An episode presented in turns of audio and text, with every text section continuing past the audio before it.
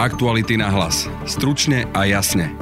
Bývalý šéf prokuratúry Dobroslav Trnka podal trestné oznámenie na neznámeho páchateľa za ohováranie. Urobil tak pre reportáže odvysielané v televízii Joj, v ktorých sa hovorí o topolčianskom podnikateľovi, ktorého dal Trnka v minulosti prepustiť z väzby.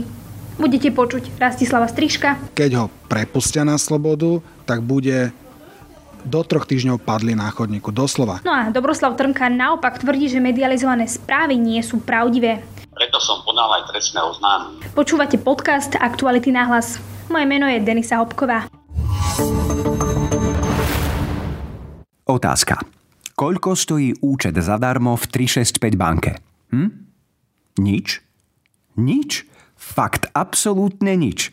Úplne zadarmo, bez podmienok pre každého. Tak stiahuj apku a vybav si ho cez mobil ešte dnes. Teraz hneď. Zadarmo. Úplne. 365 banka. A už môžeš počúvať podcast. Redaktor televízie Joj Rastislav Striško odvysielal sériu reportáží o Dobroslavovi Trnkovi. Tvrdí, že práve bývalý generálny prokurátor dal v roku 2010 pokyn, aby z väzby prepustili kontroverzného podnikateľa Stopolčian Jozefa Mišenku. Ten sa síce dostal na slobodu, no zakrátko ho podsvetie zavraždilo. Dobroslav Trnka tvrdí, že medializované informácie nie sú pravdivé a podal trestné oznámenie. Redaktor Rastio Striško už v tejto veci aj vypovedal. Rozprával sa s ním Peter Hanák. Na policajnom výsluchu som bol preto, lebo vyšetrovateľ kriminálnej policie ma oslovil s tým, že je podané trestné stíhanie, ktoré podal Dobroslav Trnka ako bývalý generálny prokurátor.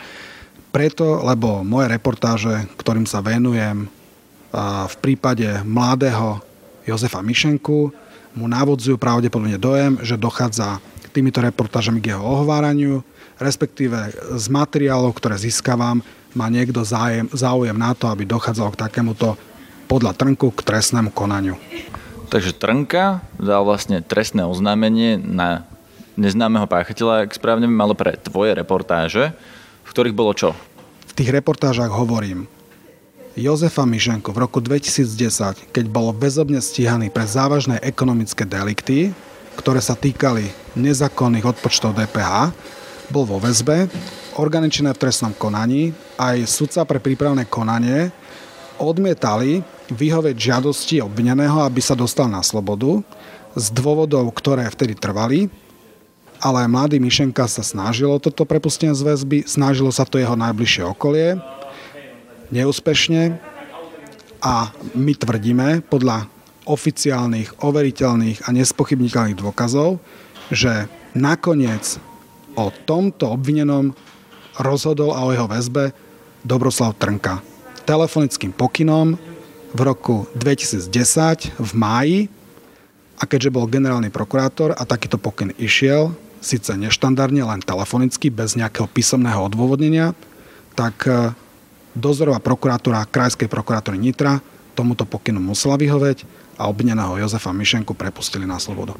Takže ty tvrdíš v tých reportážach, že Dobroslav Trnka ako generálny prokurátor zavolal na prokuratúru v Nitre a nariadil prepustiť Jozefa Mišenku z väzby, na čo následne vieme, že do niekoľkých týždňov, ak sa nemýlim, Jozefa Mišenku niekto zavraždil. Jozefa Mišenku popravilo miestne podsvetie, konkrétne tamožia podnikateľská skupina, s ktorou on bol vo, by som povedal, až vyhrotených antagonických vzťahoch Mali spolu nezhody a pre tieto nezhody Jozef Mišenka prišiel o život. Malo to širšiu základňu, predchádzali tomu viaceré fyzické útoky z jednej aj z druhej strany, ale to vyústilo až k tejto poprave. Dobroslav Trnka podal toto trestné oznámenie, lebo tvrdí, že toto nie je pravda. Napriek tomu, že to teraz potvrdila generálna prokuratúra. Je to tak? Generálna prokuratúra na moje otázky práve tejto skutočnosti lebo sme sa pýtali, tak kto nariadil prepustenie Jozefa Mišenku v roku 2010 na slobodu, odpovedala, tento pokyn dal vtedajší generálny prokurátor Dobroslav Trnka telefonicky, bez písomného ďalšieho odôvodnenia. Pokiaľ viem o tom vypoveda ešte jeden zdroj, ešte bývalý prokurátor, krajský prokurátor v Nitre, ktorý už pred časom na nejakom inom pojednávaní na súde povedal, že a to skús ma teda upresniť, Že sa niekto snaží aj za pomoci úplatkov dostať toho myšenku von z väzby? Hovoríme o krajskom prokurátorovi, krajskej prokurátory Nitra, ktorý podľa informácií, ktoré máme, teda už nie vo funkcii, pretože už nie nažive, ale v roku 2014 tento krajský prokurátor vo svojej vlastnej kauze, v ktorej sa domáhal spravodlivosti, pretože bol nepravom označený v trestnom konaní, vinom a v tomto konaní, o ktorom hovorím, vystupoval už ako poškodený, vyslovene povedal, že v roku 2010 blízka rodina Jozefa Mišenku vyvíjala konania smerom k tomu, aby sa Jozef Mišenka dostal z väzby. Prokurátor Mamrak tam spomína šialenú sumu 80 až 90 miliónov korún, ktoré mala podľa jeho tvrdení, ktoré sú oficiálne zaznamenané v zápisnici o hlavnom pojednávaní z toho konania, že tieto peniaze má ponúkať pani Mišenková, Jozefa Mišenka mama. Takže pán doktor Mamrak túto informáciu získal pravdepodobne od zdroja, ktorému dôveroval, keďže bol v takejto vysoko postavenej funkcii OČTK a túto informáciu potreboval pravdepodobne povedať na oficiálnej pôde a to bol okresný súd, ktorý viedol jeho prípad. Ďalej, pán Mamrak tvrdil, že mal od policie informácie, že na slobode tento obvinený môže mať e, nejakým spôsobom, môže byť ubližené na zdraví, ale to sa aj naplnil. Ale ja netvrdím, že pán Mamrak hovoril, že vie alebo niečo také, ale hovoril, že pán Trnka, že mal informácie, že z generálnej prokurátory Trnka tlačí na to, aby bol z väzby mladý Myšenka prepustený a keďže boli také tlaky, tak nakoniec aj prepustený bol. Takže aby sme to zhrnuli, ten, tento prokurátor Mamrak tvrdil už v tom čase, že ak by Jozefa Myšenku prepustili, tak zrejme sa mu niečo stane. A tiež tvrdil, že Dobroslav Trnka tlačí na to prepustenie. Je to tak? Pán Mamrak, ten prokurátor, on povedal, policajt mi donesol informáciu, že Myšenková mama mala pustiť, nech to stojí 80 až 90 miliónov korún, ale ona chce mať svojho syna doma. Vtedajší generálny prokurátor, to bol Dobroslav Trnka, tlačil na to, aby bol z väzby prepustený, ten Jozef Myšenka mladý. A keďže sa tak dialo, tak nakoniec aj prepustený z väzby bol. Potom ešte sa on k tomu vracia a hovorí, že keď ho prepustia na slobodu, tak bude do troch týždňov padli na chodníku. Doslova. Keď už boli také tlaky, tak bol prepustený. To znamená, že kto mal záujem na prepustení Jozefa Mišenku? Vieme, že jeho mama to, to zrejme riešila, ale jeho mama zrejme ho nenechala zavraždiť. To je to absurdné, že niekto chce pre svojho syna, alebo pre svoje dieťa, alebo pre svojho blízkeho to najlepšie, aby nebol väzobne stíhaný. Prípadne, aby bol, väzobne, aby bol stíhaný, ale nie väzobne, aby bol na slobode. Pravdepodobne o to tam aj išlo.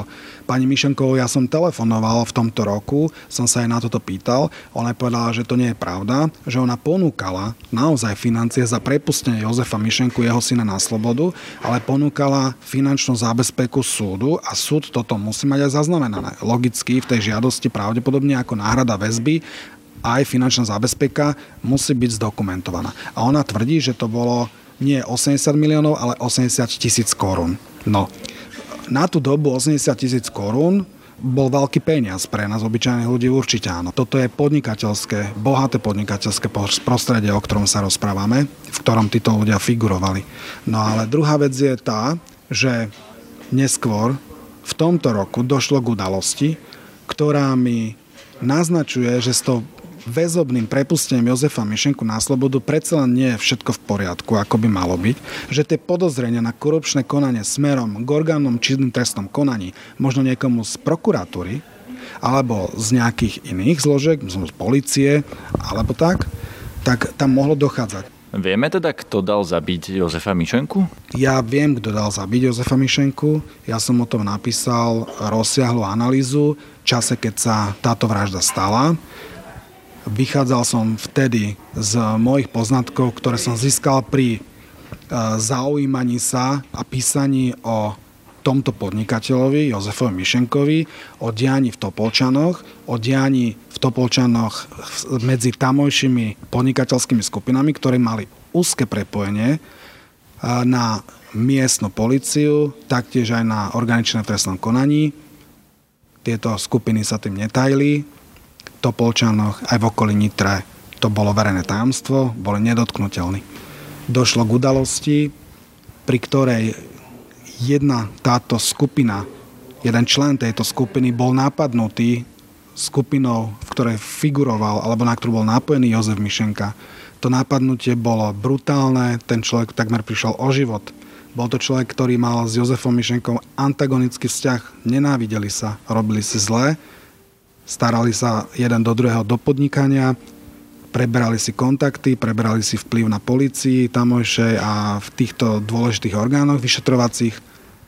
A keďže došlo k takémuto brutálnemu útoku na tohoto človeka, bolo to skôr ako v roku 2010, tak e, keď naozaj došlo k verejnej poprave Jozefa Mišenku, tak som sa k tomu vrátil, urobil som tú analýzu a nakoniec sa to potvrdilo. Ten človek je odsudený za vraždu Jozefa Mišenku. Kto to je? Povedz meno. Ja som povedal, že na záujem, na motív, na vraždu Jozefa Mišenku mal vtedajší podnikateľ Pavlovič, ktorý s ním dochádzal do vážnych, styk, do, do vážnych konfliktov a potom to celé trestné komando, ktoré vykonalo vraždu. Tento rok sa objavil ďalší zdroj, ktorý hovorí, že Jozefa Mišenku mal pred tou vraždou dať prepustiť z väzby Dobroslav Trnka a to je Marian Kočner. Čo o tom vieš povedať viac? Tak keď sa objavilo v tomto roku meno Marian Kočner a pri prípade, dá sa povedať, ktorému som sa naozaj veľmi podrobne venoval, pri prípade vraždy Jozefa Mišenko a jeho podnikania vtedy, tak som naozaj zbystril pozornosť, lebo som považoval za šialenú informáciu. Objavila sa táto informácia v SMS-kách Kočnera smerom k prokurátorovi, generálnej prokurátorovi Petrovi Šufliarskému. To bola kauza, ktorá tohto roku vyšla na povrch. Tie SMS-ky pán Šufliarsky popieral, nakoniec prišiel pred médiá a povedal, že mal s Kočnerom SMS-kovú komunikáciu. SMS-kovú komunikáciu ukázal v TA3 28. marca 2019 v téme dňa. Tam ukázal prepis niektorých SMS-iek televízia ich dostala k nahliadnutiu, na obrazovke sa objavili. Ja som si tie SMS-ky pozrel a našiel som si tam prípad Jozefa Mišenku, konkrétne v časti, keď Kočner píše Šufliarskému, teda údajne sú to originálne SMS-ky. Pamätáš si na prípad spred 7 rokov, keď, som, keď sme spolu sedeli v aute asi dve hodiny a ja som ti hovoril o jednom prípade, raz som prišiel za tebou a Chcel som od teba takú službičku pre istého riaditeľa, ale ty si mi nevyhovel a tým tvojim dôvodom som vtedy neveril, ale nakoniec sa naplnili, odtedy si všetko overujem sám, toto hovorí pán Kočner, píše to teda pán Kočner pánovi Šufliarskému. Keby ostal vo väzbe, mohol by žiť a poslal pánovi Šufliarskému link na reportáž, na ten sumar tých reportáží, ktoré som písal, ktoré sa týkali vraždy Jozefa Mišenku. Pán Šufriarsky mu na to tak sterilne odpovedal, že každý, ak sa dobre pamätám, každý si za takéto veci musí niesť svoje svedomie alebo tak. A Kočner hovorí, Dobrož ho pustil. Hej? Dobrož ho pustil. No a to bola tá väzba, z ktorej sa Myšenka dostal zázračným spôsobom a my tvrdíme, keďže nám to generálna prokurátora povedala, tak sa z nej dostal na pokyn generálneho prokurátora Trnku všetci poznajú, že na generálnej prokuratúre a v prostej prokuratúry je Dobroš prezivka pre pána Trnku. To myslím si, že nikto nespochybňuje, jeho kolegovia ho tak volajú aj dodnes. Pán Trnka teda podľa Kočnera pustil mladého Myšenku na slobodu a to doplatilo, ak to doplatilo. To píše v tých svojich SMS-kách Kočner. To my netvrdíme, že Trnka za to je zodpovedný. Ja som s pánom Trnkom telefonoval potom, ako som sa dozvedel, že podal trestné oznámenie, v telefonickom krátkom rozhovore mi vôbec takúto informáciu ani len nenaznačil, že by podal trestné oznámenie v týchto súvislostiach, v ktorých ja budem figurovať, ale mi povedal, že sa mi so mnou nestretne a nebude sa mi vyjadrovať k tým SMS-kám pána Kočnera, v ktorých Kočner píše Dobrožo pustil a v súvislosti s Myšenkovou vraždou, teda s Myšenkovou väzbou a pánom Šufliarským, lebo povedal, že naposledy, ako som to napísal, tak už mi nevysvetlí vôbec nič. Hej? Pán Trnka povedal, že moje dôkazy sú moje dôkazy a jeho dôkazy, ktoré on má, tak o tých sa so mnou nebude baviť. Oslovili sme aj samotného Dobroslava Trnku. Potvrdil nám, že trestné oznámenie podal a jeho kópiu nám slúbil k nahliadnutiu budúci týždeň. Rozprávala sa s ním Laura Keleová. Či máte podozrenie, že sa vám nejakým spôsobom krivdí, respektíve, že vás niekto ohovára? Že v čom to spočíva? Nemyslím si, že mi niekto krivdí alebo že ma niekto ohovára len tvrdenia, ktoré boli zverejnené, že ja som dal niekomu telefonický pokyn, doktorovi Mamrákovi, krajskému prokurátorovi v Nitre, e, sú nepravdivé. Preto som podal aj trestné oznámenie. A... a keď prídete v pondelok, tak si to celé môžete prečítať a uvidíte prečo. Dobre, prídem v pondelok, prečítam si to a teda aj tvrdenia generálnej prokuratúry, teda nášho ja oficiálneho... generál, ja neviem tvrdenia generálnej prokuratúry. Ja mám dnes dovolenku, uh-huh. ja som mimo, ja nepozerám televíziu, dovolenkujem. A odkiaľ ste Takže... sa dozvedeli o tých informáciách, keď nepozeráte televíziu? O ktorých informáciách? No, o medializovaných informáciách. No vtedy, však to bolo, to je mesiac naspäť. Uh-huh. Takže vtedy ste pozerali televíziu a tam ste sa to dozvedeli? Vtedy som sa aj rozprával s pánom redaktorom s Príškom. uh-huh.